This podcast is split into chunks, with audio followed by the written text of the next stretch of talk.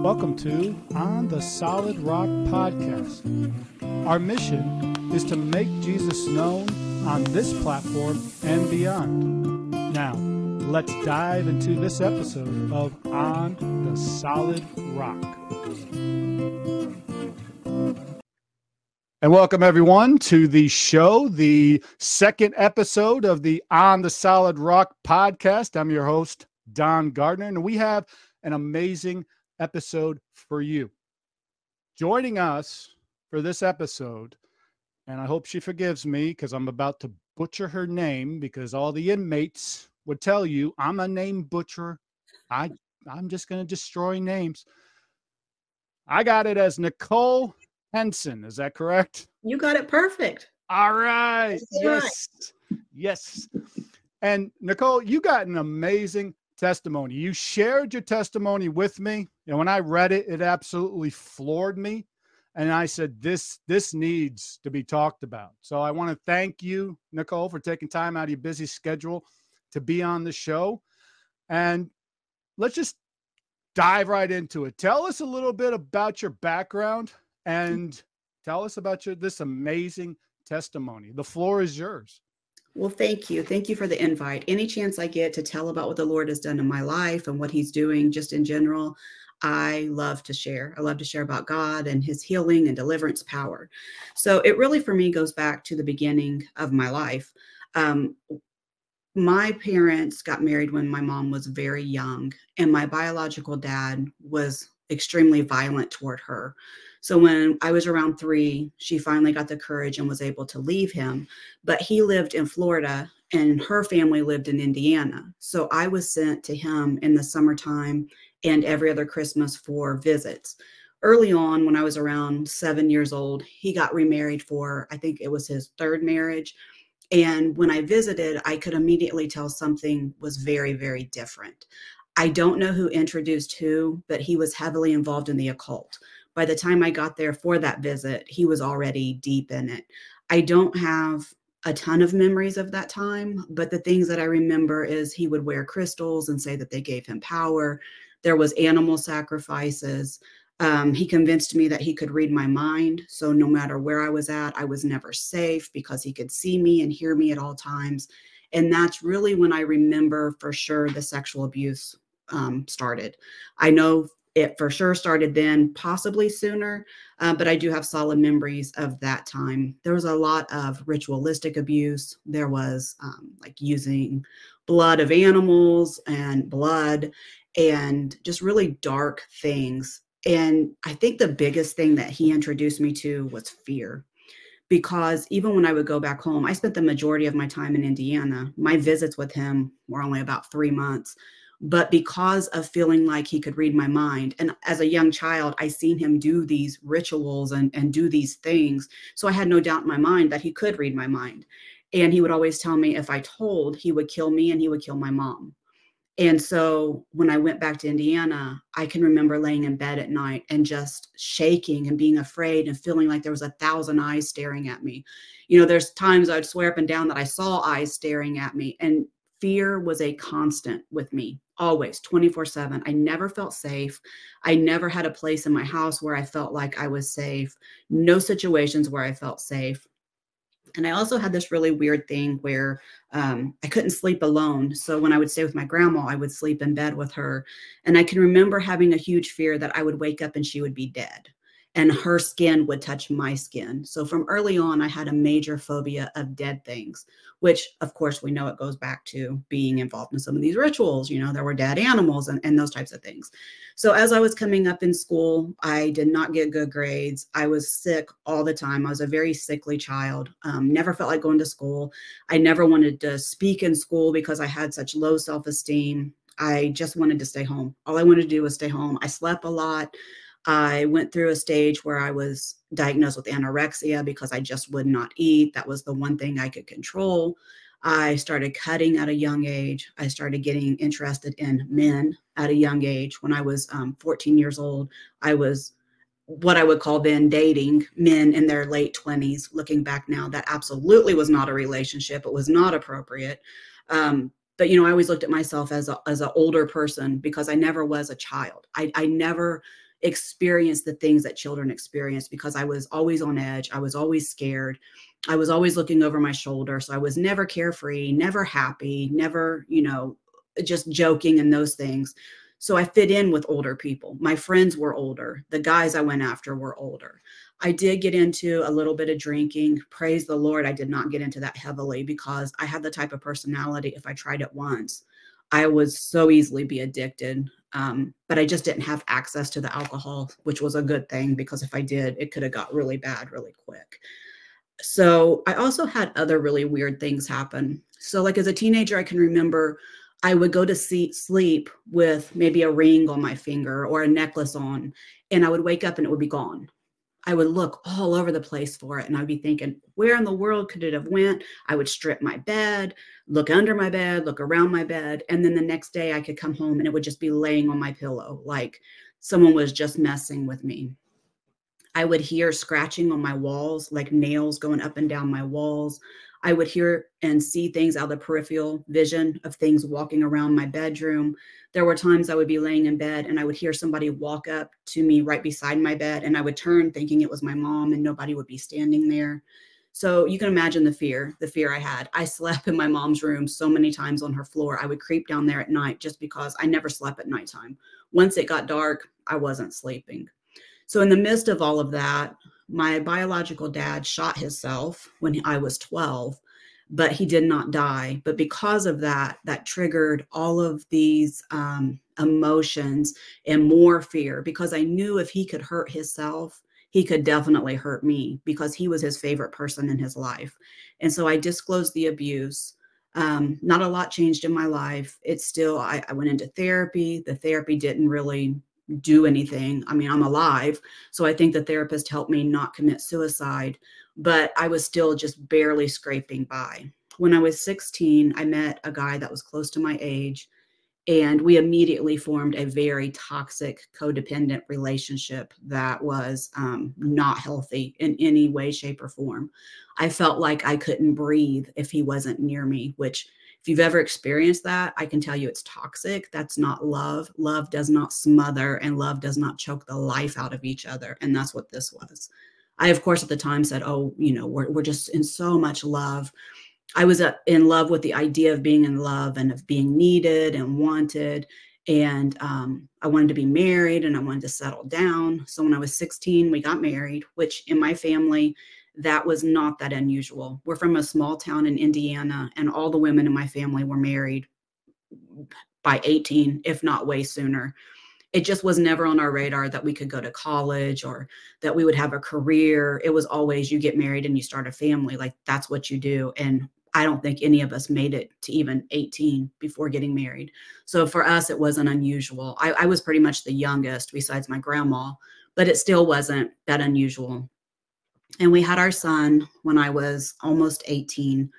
And my marriage was full of trauma and violence. Domestic violence started within six months of the marriage, maybe six weeks of the marriage. He hit me for the first time. But I had already been programmed to not tell about abuse. I'd already been taught that those who love you the most hurt you the most and that that's an inward issue like it's my fault whenever he told me it was my fault i believed it you know my dad told me it was my fault. Why why wouldn't i believe that? Something was innately wrong with me. And if i adjusted my behavior then he wouldn't have to do those things to me. And when he told me that i bought it hook line and sinker. I covered it up.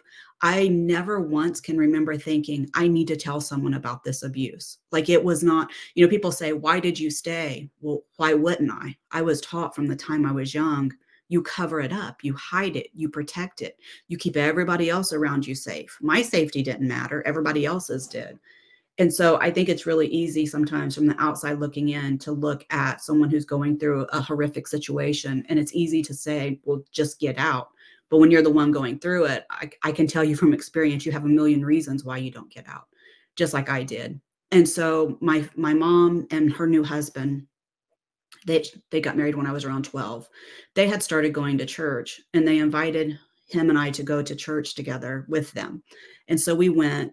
He and I gave our heart to the Lord. And for me it stuck. For him not so much. He was in and out of the church the whole time we was married.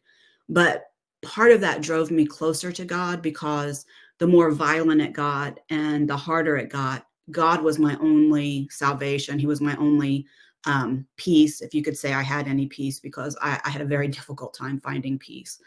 And it really did drive me closer to God and it drove me closer to the church. So I got a really strong foundation in biblical teaching. Um, but a lot of the issues that I was having in my own personal struggle did not change. I was on my way to heaven and I could hear the voice of God. I was in a relationship with God, and I'm not negating how powerful that was and what an amazing thing it was in my life because it absolutely was. God was faithful every step of the way.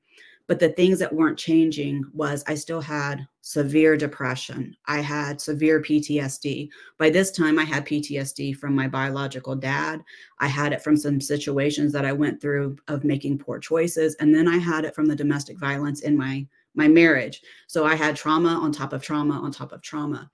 And the low self esteem continued. I was super paranoid about people in general. I thought if they wanted to be close to me, that they only wanted something from me because nobody could like me for myself. I had nothing good to offer. I was dirty. I was shameful. I had a very hard time speaking in front of people. Um, I just wanted to hide. I didn't want anybody to know me because I felt like if they knew me, they would hate me. And the depression was so it was so strong um, that there were times it was physically painful. And I heard voices all the time saying, Your family would be better off if you were dead. You could take a break from life and just be gone. Just go be with the Lord. Just kill yourself and go be with the Lord. But I knew the word said, Thou shalt not kill. And so I knew that that never fit that narrative. And also from the time that my son was born, God used him as my anchor in life. Because as soon as the voices would be so loud, and I would start thinking, yeah, you know, maybe it would be better to be gone. He would remind me that I couldn't do that to my child. Like I just I couldn't do that to him. So the marriage continued for about 6 years. And then I finally um I woke up one morning and I knew because of some things that had happened that one of us was going to die. And it was going to get to the point where one of us was not going to make it out alive. And I'd had all I could take couldn't do it anymore. And so I left. And I took my son and I filed for divorce. And, you know, for a little while, I was in a honeymoon phase where I had broken free from abuse and I, I was somewhat safe. Uh, it was a really tr- traumatic situation because there was some stalking and some threatening and those types of things. But I was able to get out of it and there was a time there where I just felt elated, like I'm free and I can finally be me. But the problem was, I didn't know who me was. I lacked identity because I was shrouded in the identity of a victim. That's all I knew. I'd been a victim from the time I could remember. And so there was a lot of self pity, low self worth, victimhood mentality. Like that was who I thought I was. I bought into the idea that I had was so broken that the trauma had helped develop who I was. And it was just part of me. So I accepted it. I bought into that lie, hook, line, and sinker, and I accepted it and I lived it. I lived like a victim. I um, immersed myself in it. I joined Facebook groups about it. I talked about it. I was just wrapped in victimhood mentality. Well, I met my current husband not long after I went through a divorce, still very, very broken. And we got married and it wasn't long after we got married i i felt like the lord wanted me to go to school because he had told me from the time i was 18 when i got saved that he was going to use me to help heal people emotionally and physically. Well i was so bad off all of those years. I'm like lord i have no idea how you're going to do that. I can't even help myself. And i got to the point where i knew god could heal me but i didn't know if he would and it turned into a self-hatred that you know i see everybody not everybody but you know how your mind does that. I see everybody else getting miracles and here i am getting worse and worse and worse. And so i turned it inward and i really hated myself even more and i didn't trust god and i didn't think that he was going to ever move in my life. I knew he could but i got to the point where i didn't know if he would. So i went to school and i started um, i graduated and i started at a, a local mental health facility and I was doing counseling every day, all day, you know, Monday through Friday. And I would come home and have to cut in the evening just to make it through um, my family time because it was so emotionally draining to listen to kids that had went through the same things I went through. And I was not healed and I was not in a place where I could help them. And I thought I was, you know, I got into the field because I wanted to help, but it was just making things worse for me and I wasn't being effective for them. And so I started going to therapy myself. And I had went off and on throughout the years. And I I started back in therapy and she diagnosed me of course with the clinical depression um, and PTSD. And then she also diagnosed me with dissociative identity disorder, which the idea behind that is when you are, especially a small child, and you go through trauma, your personality can split and you can form what's called alters. And each of those alters can have their own personality, they can have their own emotions, they can have their own likes and dislikes. It's like a completely separate person living in the same body. So you can have one body, one person, me, Nichole, but then I could have 10, 20, 30, 40 other people living inside me that want to fight for control, that want to tell us all what to do, and um, that have different emotions. When she started, when she diagnosed me with that, I 100% believed her because I knew by that time in my life I could distinguish the different voices I was hearing. And I was hearing voices 24 7. If I was awake, I was hearing voices. It, it, never stopped. Whenever I was studying for college, I would have to turn the TV on to occupy some of the voices so that I could study. I could not study in silence because I would hear like 10 voices talking at the same time. But if I turned the TV on, that would occupy them somewhat. So it would slow down the chatter enough to where I could study and so when she diagnosed that like immediately I, am like that's truth. I accepted it as true and i accepted them as alters. I accepted the treatment was to integrate that i should let them speak through me i should let them write through me express themselves. If that was writing coloring drawing um, writing poetry whatever it was they should be able to express themselves. And they would always want to take the driver's seat because the idea is that you know i would be in the driver's seat and they would be in the car, which is my body, my life. But I was in control, and they would always want to take the driver's seat. They would tell me that all the time. If you just step back and let us take control, you can rest and you can heal, and it will be so much better. But praise God, I never ever agreed to that. There was something in me that just, and I know it was the Holy Spirit. It wasn't just a something, it was the Holy Spirit. But at the time, I didn't know that. That I would just never agree to letting them have control. I did, however, let them write through me. I let them um, talk through me. I entertained their voices. I talked to them. I um, experienced their emotions. There was one that absolutely hated my family. It hated my son. And it would always tell me that I was a victim to my son and that he just wanted to hurt me and that he was emotionally draining and that he was evil. It would say the same thing about my husband. It would say the same thing about my parents. And it would say the same thing about God. And it was a constant bombardment on my mind that everybody's out to get me. Nobody loves me. I should distance myself from them. I didn't need them. I shouldn't want them. There was another one that was like, it would present like a small child. And when it was around, I would feel isolated and abandoned and rejected and alone. My husband would come home from work and find me rocking in the floor crying for my mom.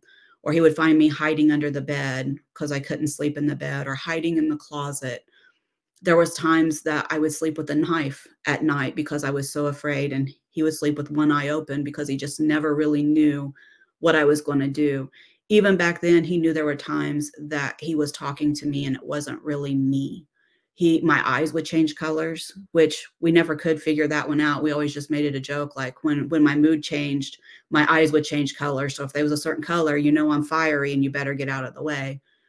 I had rage that would just come out of nowhere. If there was even the hint that i was being offended or that somebody was doing something against me i could go into a blackout rage in a matter of seconds to where I just went straight for the gutter and said things that were just evil and mean and hateful and nasty and ugly. I was very controlling and dominating and manipulative. It was all about getting my needs met. and I justified that because of everything I'd been through. Well, you know, Lord, I know you get it because I've been so hurt. So now I need to be pampered, which not going to find a scripture for that, but I wasn't worried about that part. I felt justified because I had so much pity. I was I was like wrapped in self-pity and I deserved some love and I deserved to have my way for once in my life or whatever. I justified it so many different ways. And then I continued to have the weird stuff happen. You know, after me and my husband got married, he had never experienced anything like this, but but one day he'd went to the bathroom and he was in there and our shower curtain opened slowly from one end to the other.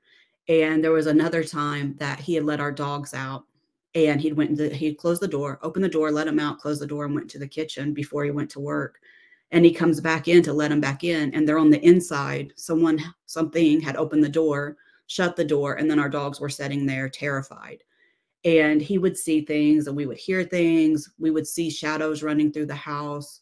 Um, it just it, it became like a family I, I don't want to use the word joke because it wasn't funny, but we just didn't know what to do with it. But that I was a magnet for demons. Wherever I went, they were there. No matter what house we went to, no matter where we stayed, no matter where we were at, they were just there. And the only thing we could figure is because I had been introduced to, to the occult at such a young age that I was just familiar to them, but we didn't know what to do about it. It never got to a point in my life where I was comfortable with it.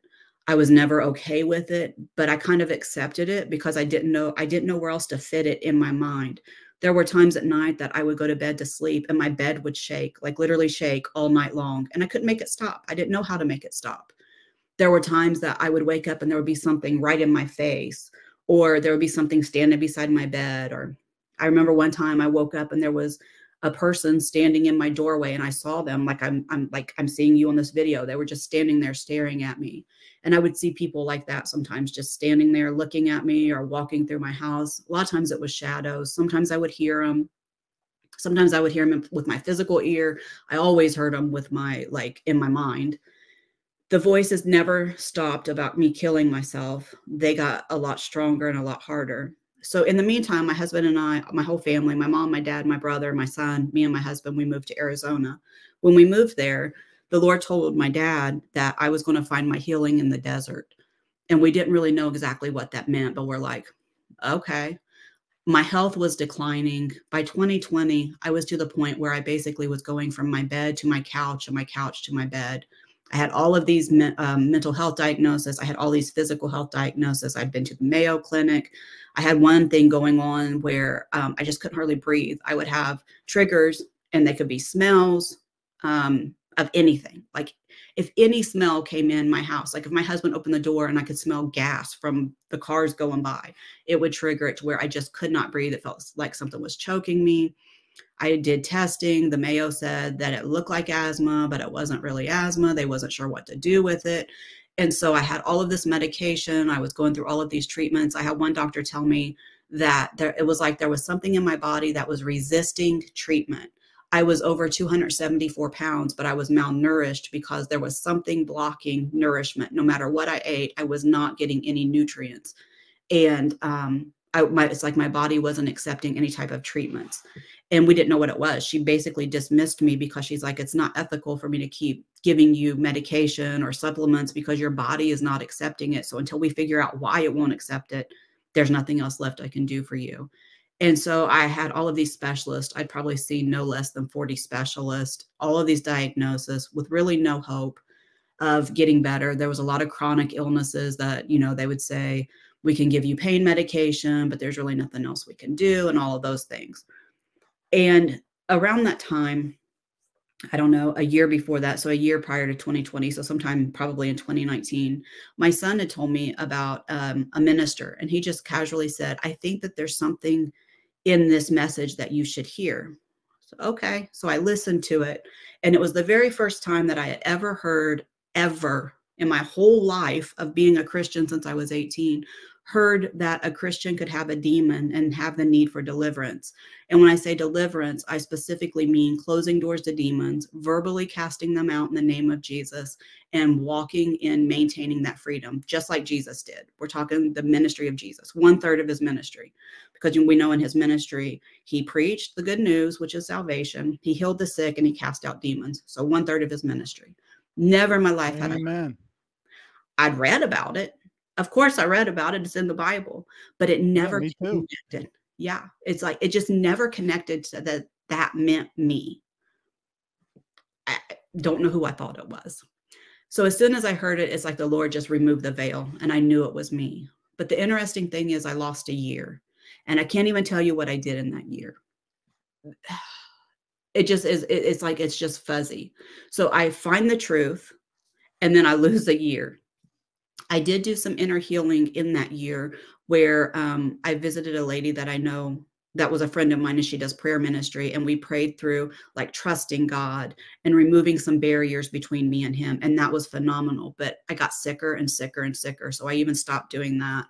And I basically I loved God but I can't say I was seeking him with my whole heart or anything at all like that because I feel like there were times I went to bed at night and I didn't know if I would wake up the next morning. Like I really feel like I was on the verge of death, is how my body felt. I felt like I just could not take anymore.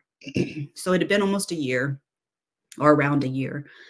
And then the Lord laid on my heart to set aside a week for prayer and fasting. And I said, okay, absolutely. At that point in my life, I knew that I was close to death. I knew it was either breakthrough, however that came, or it was death like i just knew in my spirit it's one or the other like we're we're wrapping this thing up. And so i set aside a week and then he said make it public.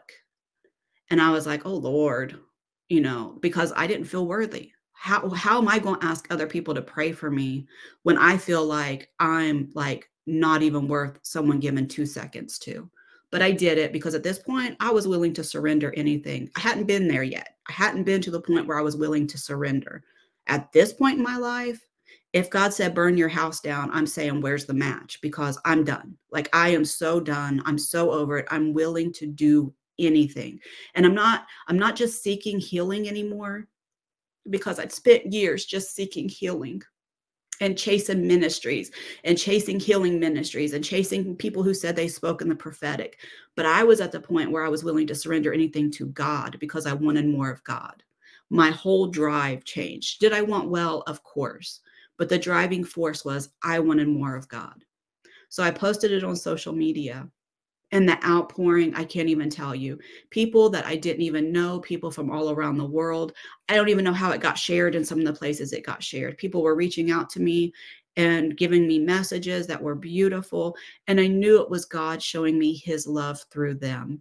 It was it was such an amazing thing. And then he said i want you to call your parents and have them come over and pray for you midweek and at this point, they lived about two hours away from me. And I said, Oh Lord, I can't ask them to drive two hours. I said, Would you please tell them to come? I don't want to tell them. I don't want to ask them. And it was about five minutes later, my mom, and I can't remember if she messaged or she called me. And she said, You know, we really feel like that God wants us to drive over there and pray for you midweek. I said, Okay.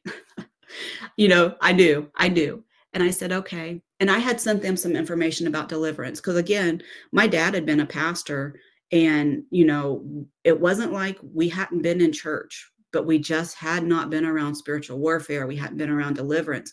So I sent them a little bit of of information about, you know, you verbally call it out and you command it to leave in the name of Jesus.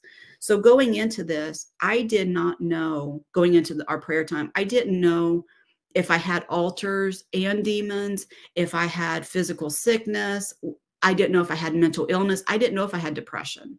I didn't know if I had a chemical imbalance. We didn't know what was what, but I knew that I did have demonic torment. So I didn't know if I would come out on the other side, maybe 50% better. We had no idea. So, leading up to that, before they came, the Lord started walking me through deep, deep repentance and i'm talking like um, not beating me up but cleansing me as in showing me how i had treated the people in my life the ones that i loved the most and showing me where i had went wrong and showing me how i had justified my behaviors and how i was in rebellion. And you know the bible says rebellion is as of witchcraft and how i had opened so many doors to demons in my life not only were they open generationally because of some things in my bloodline, but I had personally opened doors. The abuse had opened doors. I mean, I had all of these these huge, massive open doors and to my life. But as I was being cleansed from them, those doors were slamming shut, one after the other, after the other, after the other. And so I walked through this for days. And he was just taking me, me and him, going through this. You know, it wasn't like I had a workbook that I was working through. It was God and I, and him showing me this and praying through this. And I realized how I had not been submissive to him, let alone my husband. It used to be a joke that submission was a dirty word to me. Like, if you literally said the word submit, I'm ready to fight. Like, don't even say that word to me because you're not going to expect me like my old attitude was you're not going to expect me to submit to any man and god understands. That was so unbiblical and and just not right. We have no exceptions in the bible. It does not say you get a pass if you've been through this. The bible is clear. We are called to submit to god and submit to our spouse period. And uh, i'm not talking abusive spouses. I'm not talking about that. I'm talking about godly men and and those types of things um, don't anybody put words in my mouth or anything that listens and says, oh, she's for abusive spouse. That's not what I'm talking about at all. I'm talking about in a godly marriage, submitting to your husband. I wasn't even down for that. Like my husband was an amazing man, but I, no, don't talk to me about submitting. Um, don't even talk to me about getting his opinion because I could care less about his opinion. I know what's best for me. Like that was my attitude. And so he talked to me about submission. And then he talked to me about something that um, I think I would have rather him smack me across the face because he said, You did not honor your biological dad. And when he first said it, I was angry. And it took me a minute because my first thing was, How could I honor him? He, he was horrific and he abused me because he was not the type of person that groomed me. He was not the type of person that I can look back and say there were good times, but then there was abuse. It was all scary it, he had a very narcissistic, narcissistic personality. So life revolved around him. He was mean and he told ugly jokes about me. He made fun of me. Um, life revolved around him. So that there really wasn't like, oh, I could pull from that and that's a good memory. So when God said that, I was really taken aback and I'm like, okay, God, I, I, I don't even know what you're saying here. But then I sat with God with an open heart and I said, okay, Lord, now I'm ready for you to show me. It took me a minute now I'm ready for you to show me. And what he showed me was that I dishonored him by calling him names, by not looking at him through the lens of someone that God wanted to save. I had always looked at him like a piece of trash. And I honestly didn't care if he got saved or not. I did not care if he spent eternity in heaven or hell. I didn't necessarily want him to go to hell, but I didn't care. I didn't care about his eternal soul. And I was very dishonoring in the way that I spoke about him, the names that I called him, the way I laughed at him and I joked about him.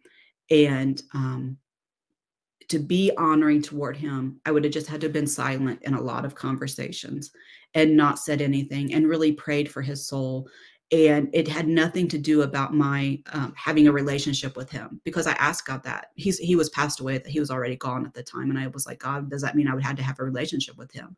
But it wasn't anything about a relationship it was about my heart issue and it was my, my heart toward him because he wasn't a safe person. He was never safe to bring myself or my child around. But it was my heart toward him and I had not honored him in my heart for being a creation of God. And God wants everybody saved and I had neglected that part. So from that birth to prayer of God, let me see everybody through your eyes. I don't want to see them through my eyes. I want to see them through your eyes. That was one major thing he walked me through. The next was I always had this in my life from the time I was abused of why did God let that happen? You know, as a Christian, when you're around the church, you probably hear that. I, I hear it all the time. Well, if God is so good, or even in the world, if God is so good, why does he let bad things happen? And you know, I know all the answers of, well, we live in a fallen world and people have their their own free will, but I never could settle it in my heart. And I would always think, God, if you would just tell me the why, I could find peace in that. If you would just let me know why. And it was this ongoing thing, but I didn't realize it at the time, but I had a death grip on that and, and I felt like God owed me the answer. And I felt like I could never move forward in healing unless and until He gave me that answer. And when I was praying during this process, it's like the Lord showed me a crossroads, and I was standing at the crossroads, and it was a dirt path, both sides. And one I could continue on would be living life the way that I'd always lived it with my question, holding it, wanting it, basically demanding it from God. Or I could release that. And by release it, it means really let it go, really lay it down, surrender it, and choose to walk by faith, choose to stand on God's character as He tells us in the Bible who He is. We have a whole book to tell us who our Father is. We don't need to look at Him through the lens of our situation. We need to look at Him through the lens of the truth and look at our situations through the lens of the truth. And, you know, I, I, wrestled with that for a minute and I really had to think can I live with not knowing the answers? Can, can I release that? Can I surrender that? And I knew I only had that choice. Like that was it. And so I surrendered that I surrendered the need to understand. And I told God, I will never again have the need to understand why bad things happen because I'm laying that down. I'm surrendering that. I'm releasing that. And I knew it was a massive, um, like him wanting me to surrender it because for me, surrender was a huge issue in my life control was a huge issue so asking me to let go of the thing i wanted most was an act of like i i really do think about like Abraham and Isaac. Now, no, I wasn't asked to sacrifice my child, and that's way heavier. But for me, if you understood how much control was a thing for me, it, it, was close. It really was. Because to think that I would never again ask him a question that had been burning on my mind for years and years and years and years. And I had hinged the idea on I'm not going to get free until I know that. So I released that. My parents came midweek. As soon as they walked in, I I knew um, I knew something was about to happen because as soon as they walked in, I wanted to physically attack my dad. And I love my dad. He has been an amazing man in my life. He's an amazing man of God. He's an amazing father. He stepped in when I was around 12 years old, and he was my dad from day one. He's always there for me. He goes above and beyond. I think he's one of the smartest men I know.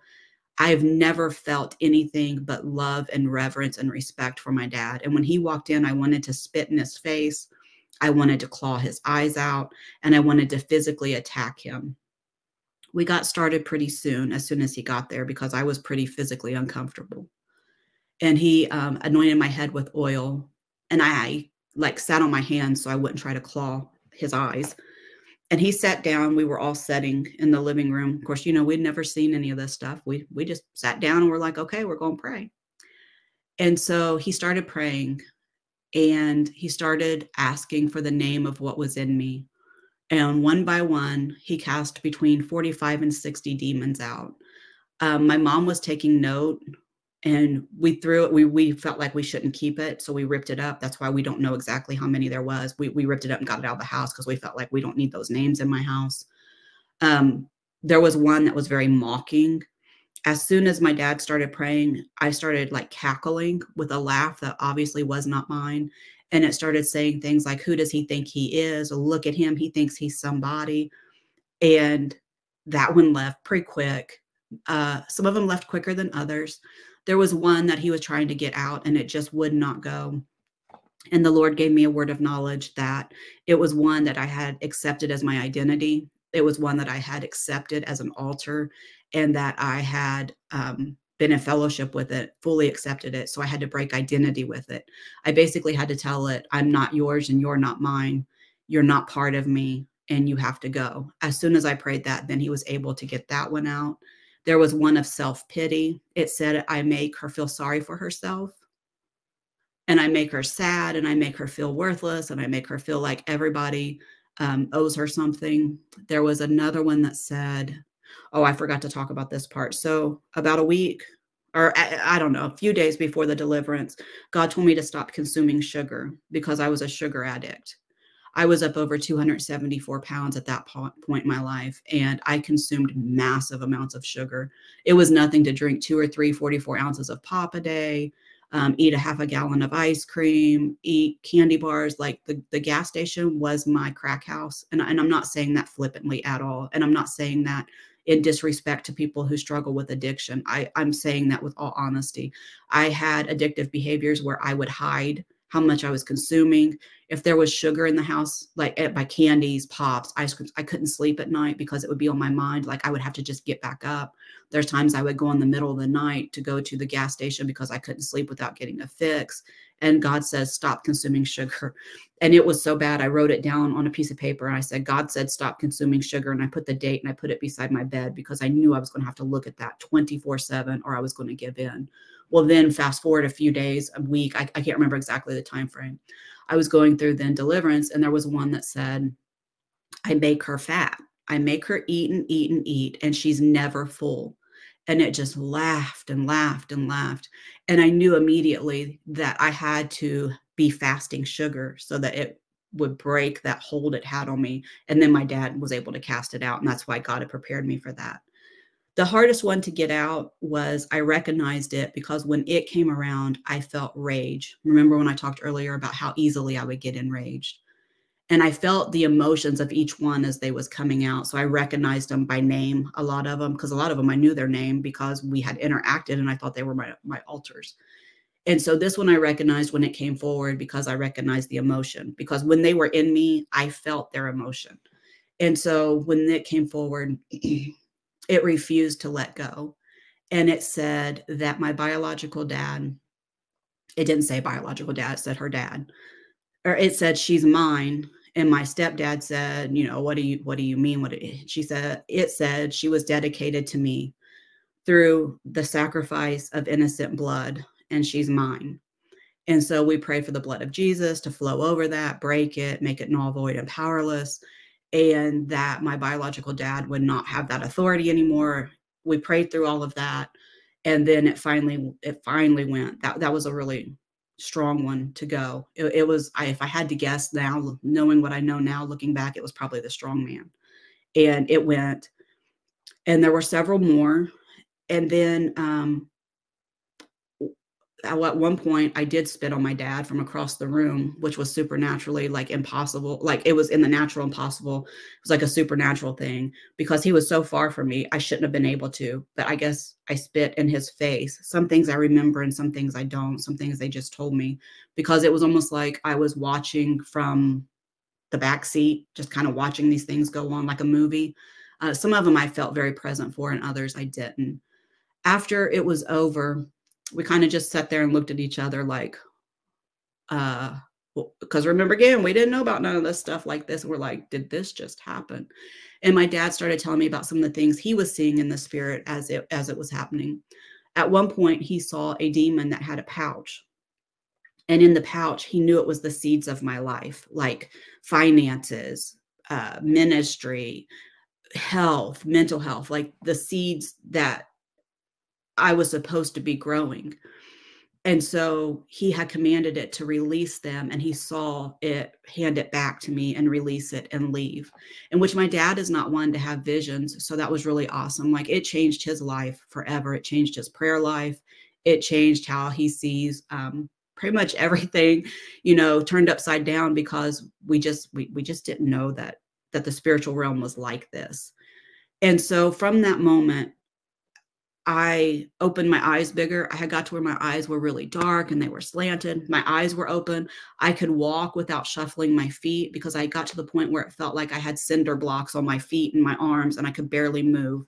People could touch me and it wasn't extreme pain. I had been prior to that where I, nobody could even hug me because I would be in pain for like a week with my body touched. I no longer had the um, breathing issues, they were completely gone. I no longer had depression. I've not had one symptom at all since 2020 or May 24th, 2020. The DID was gone. I had no alters, period. They were all 100% demons.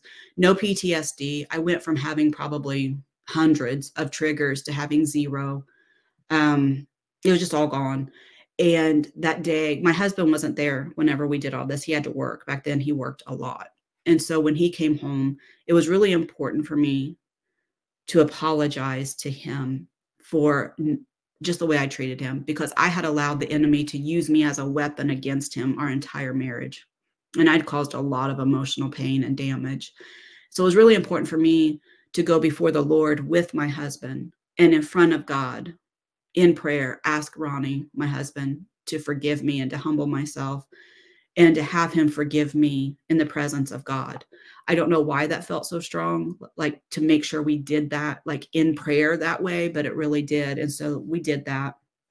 And God began a restoration from that day. Um, that is still continuing and, and we're still growing. Our marriage is better than it's ever been. God also told me to share my testimony. And I said, Oh, but God, they're going to think I'm nuts. People are going to think I'm crazy. But I had told right. him, I'm sold out, God. I'm sold out. Whatever you tell me to do, I'm going to do it. So I shared my testimony. And as soon as I did, people from all over started reaching out to me and they're like, I need what you have. I need what you went through.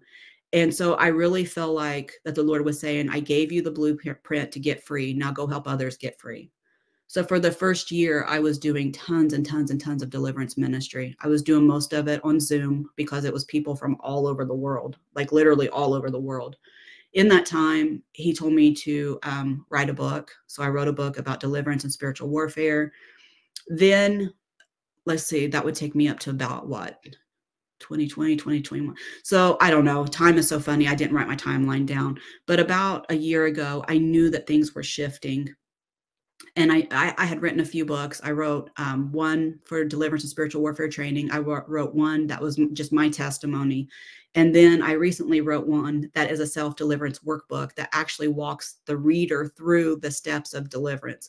Because I feel like a lot of times what's missing in deliverance ministries is the preparation, like teaching people what opened the doors to demons in your life. How did you open those doors, and how do you close them, and how do you keep them closed? Because if people don't understand how to keep the doors closed they're not going to keep them closed. They don't just stay, it's not a one and done and oh, those doors just stay closed forever. If you walk out of a deliverance session and you open those doors back up, those demons are watching for those doors to be opened back up. So I think that's really important.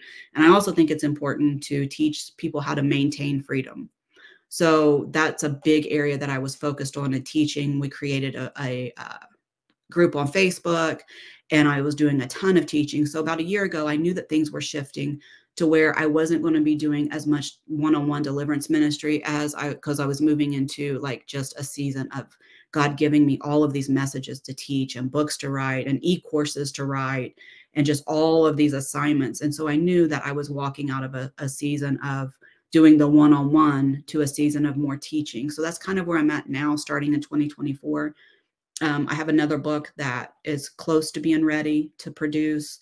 I am in the process of writing some e courses that will be available and teaching in the ministry group. So, yeah, it's kind of where I'm at today. So, that's my story. I know it took a while, but I don't know how to leave any of it out and get to where we're at. And so now I'm more in a season of teaching and, um, you know, I still meet with people. I don't do deliverance like I used to because with deliverance ministry, it, it's very important to me that when I do it, that I make myself very available to the people that I'm walking through it. It's not like I can go take them through deliverance and then say, I don't have time to meet with you, you know, for follow up or for more and those types of things. So when you're doing deliverance ministry, it's very, very time consuming. And I knew early on, I kept trying to build a team and the Lord wouldn't let me. And I'm like, why lord can i not like it would be amazing if i could build this huge team well looking back it's because i was in training to get what I needed to learn hands on, one on one. And then he was moving me into a time of teaching, not just about deliverance. I teach on all kinds of subjects now. Um, but, but so looking back, I know why now that I wasn't ever able to build the team. But at the time, it didn't make sense. So now, you know, I'm more into a season, like I said, of teaching and training and, and doing conferences and those types of things. But I'm just ready to say yes to whatever God brings. Whatever He says each day, I'm just ready to say yes, whatever that looks like. Well, that's an amazing testimony. And I think this is the longest I've ever been quiet. I'm not usually known for being quiet, but, uh, and, and, and if my wife ever, you know, sees this or hears this, I can tell you she's going to put me on a sugar fast because when you said something about how you craved sugar. Mm-hmm. It's like God was tapping me on the shoulder, going, "That that's you too." Wow, that's yeah. that's one of your things. But what would you say to? Because one of the first questions that I usually get asked at church, especially when you bring up anything about deliverance, especially when you bring up anything about Christians having demons and stuff like that, because it's really a taboo subject. It what is. would you say to Christians and especially unbelievers who say that God didn't really heal you and those demons weren't real because you were a Christian? There's no possible way that Christians can have demons. What would you say to them? Um, it would be two part. One would be ask anybody that's close to me in my life, and and there's no doubt that I'm different. I am not the same person. The person I was is dead and gone. Right. And nobody can tell me, like, you can think what you want, but I know I went from torment 24 7 to I have no voices in my head. My mind was never quiet. I had to literally turn on television to like drown out a little bit of the voices. I went from that to no voices. So I don't even entertain that. I'm just like, "Mm, yeah, no. Um, but what I would say is first understand the difference between possession and demonization or oppression. You can call it demonization, oppression, whichever you want. A Christian cannot be possessed. We can't because possession means ownership. I was never owned by the demons. I am owned by my father. I am, I am my father's child. My my I'm there, his. When I said theirs, I meant the, the Trinity, God the Father, God the Son, and the Holy Spirit. God, Jesus. That's why I said plural. Um, I'm not owned by a demon. They took so much control in my life because I gave it to them. Not everybody gives over as much control as I did. I thought I was trying to integrate with alters. So I gave them control. If you give a demon an inch, they're going to take a mile. So first Right. off, let's let's understand you're not possessed. I also hear people say, well, how can the Holy Spirit live in the same body as a demon? Well, how can sickness? How can sin? If nothing evil can live in the same part as the Holy Spirit, why can we still have patterns of sin in our life? Like, it- to me, that's a nonsense question because then we would never have sickness in our body. We would never have anything that's not of God in our body. The other part is demons take up residence in our mind, our will, and our emotions. As a Christian, they're in our flesh, our mind, our will, our emotions. They're not in the same place where the Holy Spirit is. In First Thessalonians 5:23, it says, Now may the God of peace himself sanctify you entirely, and may your spirit and soul and body be preserved complete without blame at the coming of the Lord Jesus Christ. We're, we're three parts. We have a spirit, a soul, and our body. Our spirit is where the Holy Spirit dwells. Our body and our flesh, that's where the demons take up residence. So that's my quick answer. Yeah. If I Yeah, have a quick and- answer. And that's a great answer because, you know, when I'm listening to your testimony, I was, for those that don't know, I was the prodigal son. I ran away from my faith after being raised in the church, non denominational. Okay. But um, when you start talking about certain things, I'm getting flashbacks. So, like when I started reconnecting with God, that's when I probably was under the most spiritual warfare that I've ever seen, where I started seeing things. And one of the things I remember is never being able to get a really good night's sleep, Yeah. where those moments where you're starting to wake up, you start seeing things. And the thing that I would see is this dark figure at the foot of my bed. And it it it I, I thought, you know, someone's just standing there. But my instinct, at least bodily, was to throw a kick towards whatever that was. Yeah. And there was many times, day after day after day. It was like really starting to become a routine of me just trying to kick something. Yeah. And I can tell you, having horrible dreams that in the course of waking up, I'm still seeing the dream. I'm seeing whatever I'm fighting. And I would throw a punch in that direction and just destroy my lamp or Yeah. dist- or hit the wall or something. And if I told people this, people would be like, You are insane. You need medication. No, what I needed was deliverance. I needed, I was under spiritual attack because I'm trying to reconnect with God, and the demons don't want you to do that. And another thing I, I can remember when I was working at the Greenville County Detention Center, which in that detention center, you're dealing with inmates who haven't been convicted of the crimes they're accused of. So there are times you come across people who they may or may not have done the crime. Mm-hmm. And so I'm walking into this one housing unit and I'm doing the housing unit and I'm I'm in the the that particular unit was the detox unit. And I'm talking to this one inmate who's towards the end of his detox and now I got to house him somewhere else in the jail. And I say to him, "How many times you been here?" And he's like, "I've been here multiple times for this drug possession, this type of stuff." And he goes, "I'm really getting sick and tired of doing it. What advice do you have for me to be able to stop this?" And the first thing I said to him was, What's your relationship with God through his son, Jesus Christ? Yep. And he's like, Well, I know God, but I'd say that it's non existent. And I said, Okay, you need to work on that. But mind you, if you do get a personal relationship with God through his son, Jesus Christ, and you finally do get out of this jail and you don't spend any more time, did you have a cell phone on you? And he said, Yeah, I did. I had a cell phone. I said, Well, I guarantee you this is what's going to happen. You're going to get that cell phone in intake. You're going to be escorted out the front door of the jail. You're going to turn that phone on, and I guarantee you, you're going to get a phone call from somebody who was either your dealer or somebody of your past who knows now you're out because the demons are going are not going to want you to go away from this. They're going to send every message your way to try to keep you uh, in chains. I said, I guarantee you that's what's going to happen. So the best thing to do, if you decide to open or unlock this this this this cell phone, you better delete multiple contacts that have anything to do with the reason you're here. And he, at that time, said, Yeah, I'll, I'll take it under advisement. I said, Okay, no problem.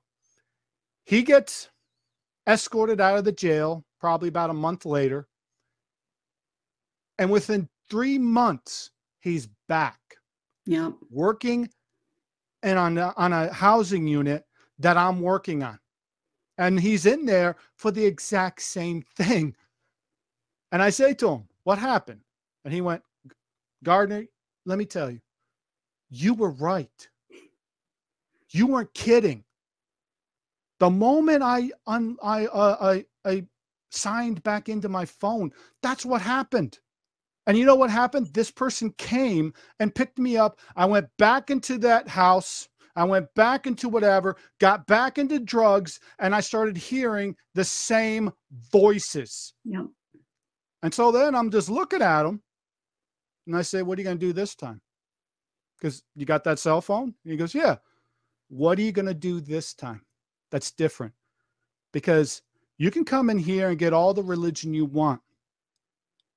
But if you truly have a relationship with God through his son, Jesus Christ, and you truly have changed, so you have a heart change, the demons are not going to want to let you go.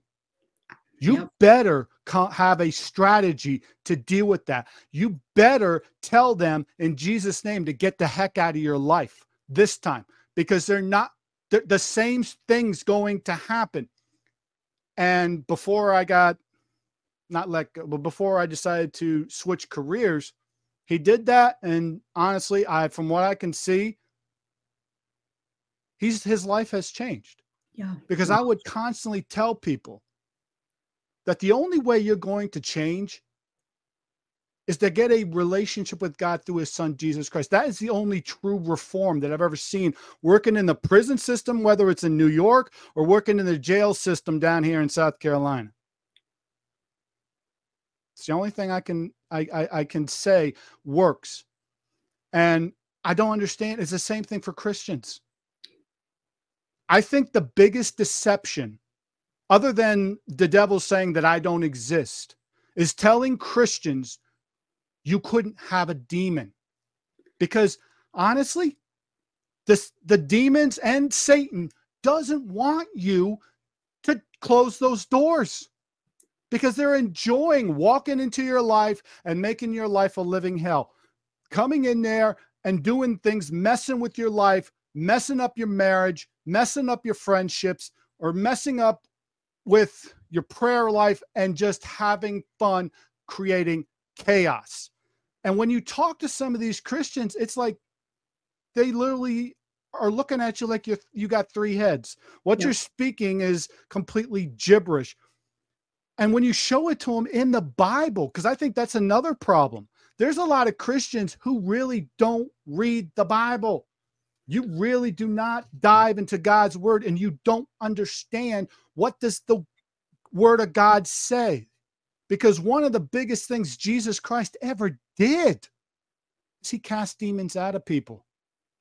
And that power is still true today. And I think you can testify to that because Absolutely. you went through that. Yeah. You you went through and came through the other side. And now you're trying to tell other Christians this is what freedom really means to be free in Christ. This is what it means. Yeah. And the thing is, you know, just my short time of doing deliverance ministry, I did over with I didn't keep numbers. I knew from the get-go it was not important to keep numbers, but I know I did around between 150 and 200 deliverance sessions and every single one was with a Christian. If they weren't a Christian, I wouldn't do deliverance because how okay, so just in my line of thinking, if they're not a Christian and the only way to stay free is to keep doors closed, how are they ever going to keep doors closed? Because the number one way is walking in surrender to God. Right. If they're not a believer, they're not going to be surrendered to God. So mm-hmm. every like I did deliverance with pastors, teachers, leaders, people that have been saved for 30, 40, 50 years. It doesn't matter how long you've been in this thing, you can be in bondage. And the saddest, well, one of the saddest things to me is pastors who have entire congregations believing that this is not of God. They laugh at it, they mock it, they scorn it, they ridicule it. We get called false teachers. They come out with their fangs out. And it's so clearly pushed by demons to say that this isn't real. And yet they think that they're right. They think that they are protecting their flock, but the attitudes that come out of it are just horrendous. And it's sad and people stay locked in bondage. When I engage about it on Facebook or on any social media platform, it's because people like me stay in bondage for years after we needed to because nobody was there to speak the truth or there was somebody there to say the exact opposite and say no that's not true. I talk to people all the time who tell me their story and they're so in bondage and yet they go to their pastor and their pastor says well it can't possibly be that you need deliverance because that's not real. So then they go to the doctor and they get on medication instead but they're just right. as bound and they're not better. Now they have side effects. Now they're mm-hmm. mentally numb and they're just as as tormented as they was before but now you got medication on top of it and it's right. not working yeah i mean i came from a church up in uh, Pennsylvania where I was a deacon. And that church was non denominational. Mm-hmm. But if you had a conversation with any of the congregation there about demons, about things, I mean, I had conversations with the pastors, senior pastors, lead pastors, whatever their title is, they would say similar things of like, those things were from Bible times. They don't apply to today that the gifts that Jesus had that that that that that doesn't happen today. People can't have demons. And I remember when I got interviewed to be a deacon. They're ta- I'm just talking a little bit about the spiritual warfare that I've seen and they're like there's no possibility that could happen. And I said, "Well, I did see this when I was a direct care professional at Willow Glen Academy in Sparta, New Jersey, where they took care of kids with behavioral issues or mental issues. So there was a kid there who was classified as schizophrenic. And anytime I worked that particular unit, this kid who was extremely violent had to be in a room by himself. He had hardly zero interactions, right? And I might have interacted with him a few times, but he one time had an episode. And in this episode, he's running by people, workers that he had years, a year relationship with, or t- five, ten year relationship with, running past them saying, Where's that one guy that looks like this? And what he's doing is describing to them me and Mhm. saying, I need to talk to that guy. And they're like, Well, he's out with the other kids. And he lost his mind trying to find me. Right. So as soon as I come back in with all the kids, they're yelling at me, You need to come down here, get down here right away. I run down to where this hallway is, and I can tell which room they're all huddling around because they they're afraid to go into the door with or go inside that room with this kid. And they're like, I should say, what's going on? He goes, Well, you know, so and so, he's in there. He barricaded himself in there and, and he's asking for you. So do you want to go in there? And now, mind you, I'm a former military police officer, nine States Marine Corps. I have entered a room as part of a SWAT team. So I have that experience. I'm not Mhm. afraid to walk in there. But as I'm going to walk in there and open the door, this Jewish kid says, I don't think you want to go in there. I said, Why not? And he's like, Do you hear what's going on? And I finally take two seconds to listen to what's going on. And it sounds like three other people are in there with this kid because he's, you could hear him screaming, but you can hear two other voices.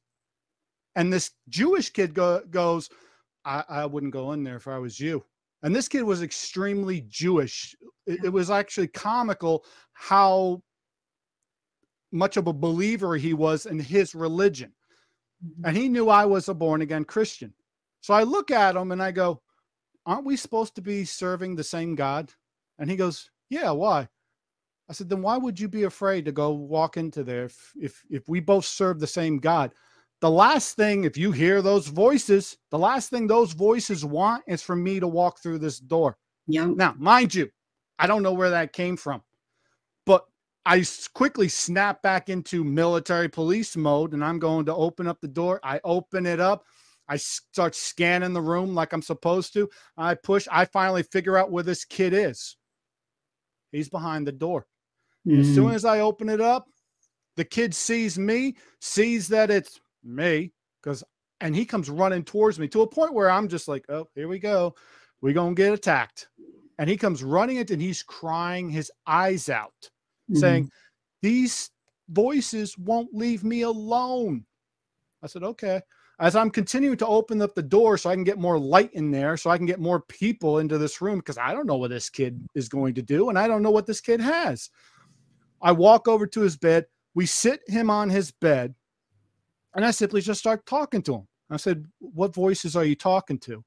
And he goes, Well, you know him. I'm like, How do I know him? He goes, Well, you're you're a Christian. I'm talking to Lucifer and his sister Lucy. And I'm like, "Are- you serious? What? We start talking. I said, When these voices come, what do you usually do? Because I noticed he had this iPod, and he goes, I put these, uh, I I get this i iPod, and I start listening to music. And I'm like, Well, what the heck kind of music are you listening to? And he's like, Well, you know, Eminem, Marilyn Manson, Nine Inch Nails, Slayer, Metallica. And I'm like, who puts this stuff on your music on your iPod? And he goes, Well, my counselor. And so I start writing down a couple names of Christian bands, and I'm trying to think every Christian band I can think of and go, well, let's try this one, this one, this one, this one, whatever. And then I say to him, as I hand him the paper, I said, Is there anything you want me to do? And he goes, Could you just pray with me? And now, mind you, now the room is full of all the other workers. And I go, Yeah, I could pray with you. So I sit down and I close my eyes and I literally hold him in a way that I'm like, if he does anything, I got him. And I start praying. And then he goes, Can you have some advice for me? And I go, Well, the only thing, now mind you, I have just started doing research into deliverance. This is like 2015. I have just started doing that. And so I'm just list I'm, all I say to him is this. I said, when you hear those voices, tell him in Jesus' name to go away. And he goes, That's gonna work. And I go, in my mind, I'm going, well, that's the what the worst is gonna happen. It'll work. And I said, but you need to tell your counselor to put some of this music Mm-hmm. on your iPod. And when you start hearing voices, listen to this music. And it's like casting crowns. Mhm. Uh, I'm trying to think of all the ones I put on. Now, mind you, soon as that happened and he had that episode and he finally meets his counselor and he gets that music because he's pretty animated about get this music onto his iPod. He does. I don't see him for about two more weeks. I finally worked that how that unit again, and I come across him, and I'm telling you, the moment I bump into this kid, you can just see complete change. Where he comes running up to me and he goes, "I just love throwing crowns." And I'm like, "Throwing crowns? What are you talking about?" And he's like, "I just love them. They're the great music. That's great. I love this band." And I'm really, "You mean casting crowns?" And he's like, "Yeah, yeah, them, them, them." And he goes, takes off. Mind you, the rest of the time he was at that facility, he did not have one episode. And this kid usually had one to two episodes, if not three episodes a week. Wow. And he didn't have one. Now, I'm not saying that was me. I don't know if he was delivered. I don't know what, because I I'm not even to this day, as I was talking to the leaders of my church, I'm like, I don't know what happened to this kid, but you're telling me demons don't exist. I've seen them yeah. because not only have I seen them in that facility, I've seen them in prison. I mean, Absolutely. another story that I can share with you, right? I had just got out of New York State Correctional Academy. I get sent to my first prison. It's one of the oldest prisons in the state of New York. And it's it's Bedford Hills Correctional Facility, the only female maximum security prison in the state of New York. There was a unit, a housing unit where they're all behind bars or but all in their cells. But when this is the first night that I'm working this housing unit, some of the old timers there said, What housing unit you got? And I told them, they go, Oh, you got the haunted one. I'm like, What do you mean the haunted one? Mm. What are you talking about? And he goes, You're going to hear voices throughout the week, or you're going to, throughout your shift, you're going to hear things, and it's not going to be the inmates. I, um, I'm, I'm just thinking they're playing games. So I go in there, I relieve the officer. By this time, all the inmates are behind their cell. So all I gotta do is walk around, do my do my rounds, make sure that they're all alive, everything like that. And at midnight, I start hearing knocks on the doors. I start hearing as if doors are opening. I start hearing loud screams, and I'm going, "Oh crap!" I, as soon as I hear all that, I'm start doing the rounds. I'm flashing lights through the into the cells. I'm looking at whatever because I'm thinking someone's either trying to kill themselves or whatever. Yep. My phone rings. It's one of the old timers. He goes, "Did it happen yet?" I said, "What do you mean? What are you talking about?" And he goes, "Did you hear the voice? Did you hear the scream? It's it's midnight. It's after midnight. You should have heard it." And I went, "Yeah, I did." He goes, "That's probably an inmate who died 20, 30 years ago. That the, the, her body or her spirit continues to haunt this cell or her haunt this housing unit. I said, okay. I'm thinking they're still messing with me. I go back the next night, same thing. And finally, I don't know what it is. I'm and but this time I'm doing a round towards midnight. And I'm in the area where this noise comes from. I heard the scream. Scared the crap out of me. But and, and and I'm looking, I'm shining my light through this one inmate's cell, and the and the inmate's asleep, but I hear it and I turn around and I don't know what I said. I don't know what I prayed. I said, In the name of Jesus, get out of here. Be gone. You are not welcome on this floor. Get out. Three days later, I'm working another housing unit. And one of the old timers gets that unit. Mm. It's the first time in months he's been in that unit. But he's looking on the log and he notices people are writing no voice, no this, no that. And he sees the last person that worked that unit was me. And now, granted, I didn't write no voice, no whatever. So he calls me after midnight and goes, What did you do to the unit? And I'm like, What are you talking about? He goes, Well, I'm working the housing unit, blah, blah, blah, blah, blah. And you know what it is. You know, it's the haunted unit. And I'm like, Yeah. And he goes, What did you do? Because he goes, Inmate so or officer so and so says there has been no screams at night. I, he goes, I've called this officer. I've called the one that worked at after uh, uh, two days after you. I then called the guy that worked. He goes, I'm here. Three days later, he goes, I'm going to ask you, did you hear the scream at night? And I went, I did, but I prayed, get the heck out, and told him whatever in Jesus' name. And he was like, since then, they've not heard the scream at night. Yep. There's power in the name of Jesus. Just imagine if every power. church taught this. Could you imagine what the church would be doing today if we were this, if every church was this empowered and Right. knew this truth and operated in this truth? Our world wouldn't look like it does. Exactly. And that's the plan of the enemy. He wants to make us impotent and never reach our calling that God has given us, never walk in the identity He's given us, and absolutely never walk in the authority He's given us. And we all have it. It's in the Bible. Exactly. But you know, but- there's I'm sorry, go ahead. No, it's just because I don't. I think there's a lot of Christians who simply have their head in the sand, Mhm.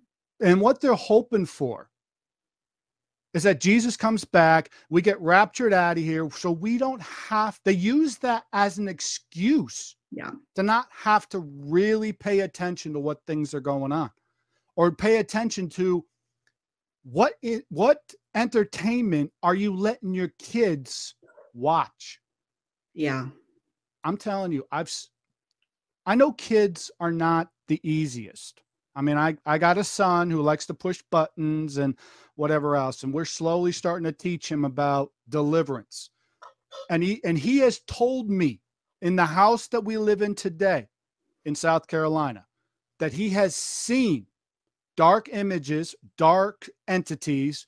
He's seen and he's describing I wish I could remember exactly what he was describing but we're telling him like well you could just say in the name of jesus be gone and one time he described what he was seeing and i remember telling my wife i've seen that i wow. saw that because i said one time i walked into our bathroom all the lights are on Mhm. uh i'm walking into the bedroom. Lights are off in the bedroom. And when i walk in i see someone standing in front of me. That's about the height of what my son would be. So i thought it was him. As i continue to walk i, I I realize i'm walking in that direction. And so i thought oh I'm, I'm about to run into my son i literally stop look reach out because I could still see the outline of something, reach out, and I don't touch, I'm just touching thin air. And I went, Ooh, oh no. This is not my son, whatever this is. And I just said, Get the heck out of here in Jesus' name. You're not welcome here. This is not your home. I don't care. I cut all ties that you have, any legal rights you got. Get the heck out of here in Jesus' name. You know? And I think it's kind of interesting that in 2023, we got the Come Out in Jesus' Name movie. You got the Domino movie that Mike Ciglione did. You got Jesus Revolution that Mhm. come out. It's kind of like after those movies have come out in 2023, you saw more spiritual warfare because the enemy is angry that this information is getting out. And I think there's a lot of people who are possessed, who are Christians, who are possessed by the spirit of religion. It's probably the biggest spirit out there that we need to cast out of our church and churches. And I think too, when you start talking about what opens doors to demons, that Right. steps on a lot of toes and people don't want to give Mhm. stuff up and they want to say that's not possible. I mean, like in my life, I can remember when I started learning about the things that I watched was an open door. Like I loved movies that had witchcraft in them. I was drawn to Me it. too. Horror. I loved horror movies. Oh, me too. Halloween, we loved Halloween. We Yep. loved, you know, all the blood and gore. When I had to start cleaning all that out and I realized, oh, that's opening a door to demons. And then you teach this stuff, people are like, I don't need to give that up. Yoga is another one. Oh, well, let's just slap the name of Christian on it. That don't work. Right. It's not about our intent. I think Christians always want to go back to, well, my intent is not to worship a demon. Well, here's the thing demons don't care about your intent. All they care about is does it open a door to them? And if we are practicing anything to do with witchcraft, it opens a door to them. God does not differentiate Exactly. between if you're a witch or if you're entertaining witchcraft. It does not matter. Somewhere along the line, we think, oh, because our intent matters. But the Bible is clear. If it's pagan, occult, or witchcraft, we are to have nothing to do with it. It's not even supposed to enter our home. And yet we have decided as a church that it's okay if we say it's just for fun. It's, it's just fun. But the Bible doesn't say that. The Bible says have nothing to do with it. And I've literally Right. cast demons out of children that came in through Harry Potter. They, the demons told me they came in through Harry Potter. The kids were doing witchcraft and spells. They were mimicking the show. And it, it's that mm-hmm. dangerous. And yet we want to say intent matters. Well, it may matter to us, but I don't think it matters to God. It's clear in his Bible. And I know it definitely doesn't matter to demons. Right. And I can just, if I was back at home in New York talking to that congregation, Mhm. there are so many people that I would call friends that if you say you need to get rid of Harry Potter, you need to get rid of Disney Channel Oh, or yeah. Disney Plus, you need to get rid of Netflix, you need to get rid of this, you need to get rid of that. It's like they're ready to fight you. Literally. And they are going to claw your eyes out because honestly, the demon inside them doesn't want that to happen. it's demonic manifestation. I mean, I Right. yeah, absolutely. I see it all the time. It's almost like you can see the demon frothing at, at the mouth. Right. Yeah. I mean, there are many times in my career as a correction officer in New York, as a detention center officer in South Carolina, there are many times I talking to an inmate, I realize I'm not talking to the inmate. I'm talking to the demon that's possessed this person. Yeah. Especially like I remember walking into intake in South in South Carolina, uh, the detention center in South Carolina. And there look, in my career in New York, I have seen everything you can think of. I mean, if I wrote a book about all the crazy stuff I saw in New York Imagine. dealing with inmates, Yeah. nobody would believe it. They would be like, You're making this up. No, I saw this. And I walk into the intake and I smell the smell of human excrement, which in my mind, I'm thinking either somebody flooded their cell or somebody's having fun Mhm. with their human excrement. I walk in, there I see it. There he is. He's drawing on the the, the window with his human excrement. And I went, ooh. The problem is I knew the inmate. I knew he wasn't mental health. I knew he was a part of gangs. I Mhm. knew he wasn't a part of mental health. So as I walk by, this probably doesn't shed me, it probably doesn't show me in a very good light, but I walk up to him and I go, and his last name was Rodriguez. I'm like, Rodriguez, what are you doing? And he's like, Oh, I'm just playing around. And I went, Can you do me a favor? And he goes, Yeah, what's that? I'm like, Can you draw me a cat? And he goes, Yeah, I could draw you a cat, whatever. As I'm looking at his eyes, I'm like, His eyes don't normally look like that. Yeah. They are just, mm. and then I walk over into intake, and my lieutenant walks over to me and goes, Everybody here responded to him and thought, Oh my God, that's nasty, but you didn't respond to him in that way. Why'd you talk to him? And I went, I'm looking at him. I go, Is he mental health? No, normally he's not mental health. I'm like, then why are you letting him do that? I said, besides, you might want to call an exorcist. And they're Mhm. like, why? I'm like, because this guy has something. He's Yep. demonic.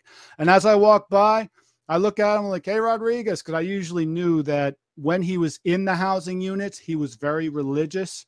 I just walked by him and I'm like, Rodriguez, you need deliverance. And when you finally get out of the one on one cell, come see me. And he's like, no problem, Gardner, as he's continuing to draw me a cat. Oh my goodness. And when I finally saw him, I said, You got a demon in you. And he goes, No, I don't. I'm like, Yeah, you do. You got him. He's deep. I don't know how many other demons you got, but you got him in you. And you got to have that demon come out in Jesus' name. And either, I said, either you truly are saved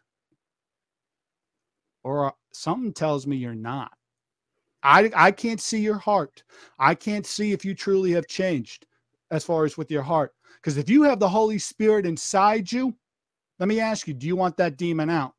And he was like, I don't know what demon you're talking about. And I went, That's the demon talking. But okay, if Yeah. you want that demon out, when you finally come to the point where you want that demon out, either come see me if I'm still here or go find deliverance and get that demon cast out of you. Because if you have the Holy Spirit there, you should be able to cast this thing out unless you don't got the Holy Spirit inside you. And something's telling me you don't.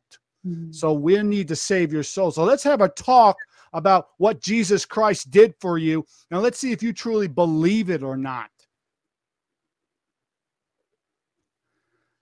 Spiritual warfare is absolutely insane in And the it's prison real. system. And it's extremely real in Yeah. the darkest places. And I think it's interesting that, you know, I say the darkest places in the world.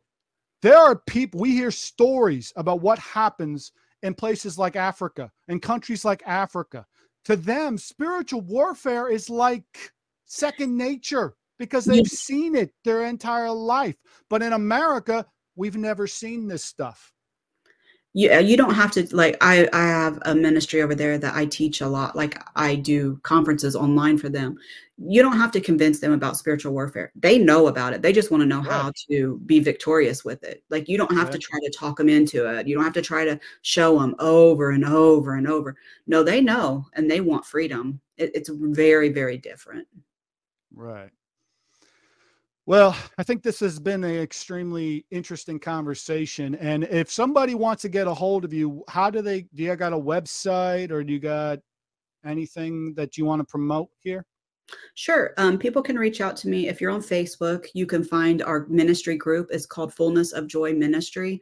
Um, when you Mhm. type that into the search bar, you're going to find a ministry page and a group. Y'all join the group. I'm in there. I'm active. I'm in there pretty much every day. Um, you can also find me on our website. It's fullnessofjoyministry.com. And then anybody can email me at fullnessofministry at gmail.com. Sorry, I should have this written down. I'm not Oh, used no. It's okay. where you can all of that. But yeah, so you can find me on Gmail, you can find me on Facebook, on YouTube, you can find me under my name, just Nichole Henson, and on TikTok, you can find me under my name, Nichole Henson. Um, Okay. yeah, you can reach out Yeah. to me on pretty much any platform. Okay. And and you can send me the links to all that information and all that information will be in the description of this podcast. Whether you're listening to the podcast or whether you're watching the pad the podcast it will all be in the description. So just send me that link. So nichole it has been an absolute pleasure getting to talk to you. I think we can i think i could talk to you until jesus comes back because this has been really a great conversation even if we uh we did have a technical difficulty a little bit for those of you that may or you know you might have seen it you might not depending on i got to check on that and see what it looked like but it has been absolutely a pleasure having you on nichole may god bless you and may god bless your ministry because Thank we you. need to get this out there that deliverance is real christians can have demons this stuff is for real and god wants you to be free of it in jesus name Amen. Thank you. Thank you. Thank you for listening to this episode. We believe you were encouraged and strengthened by this episode. If this was a blessing to you, please subscribe and share this podcast with your friends. please leave a review on this podcast wherever you consume podcasts. It will help a lot. Go to the show's website at dongardner.weebly.com and may God bless you and keep you on the solid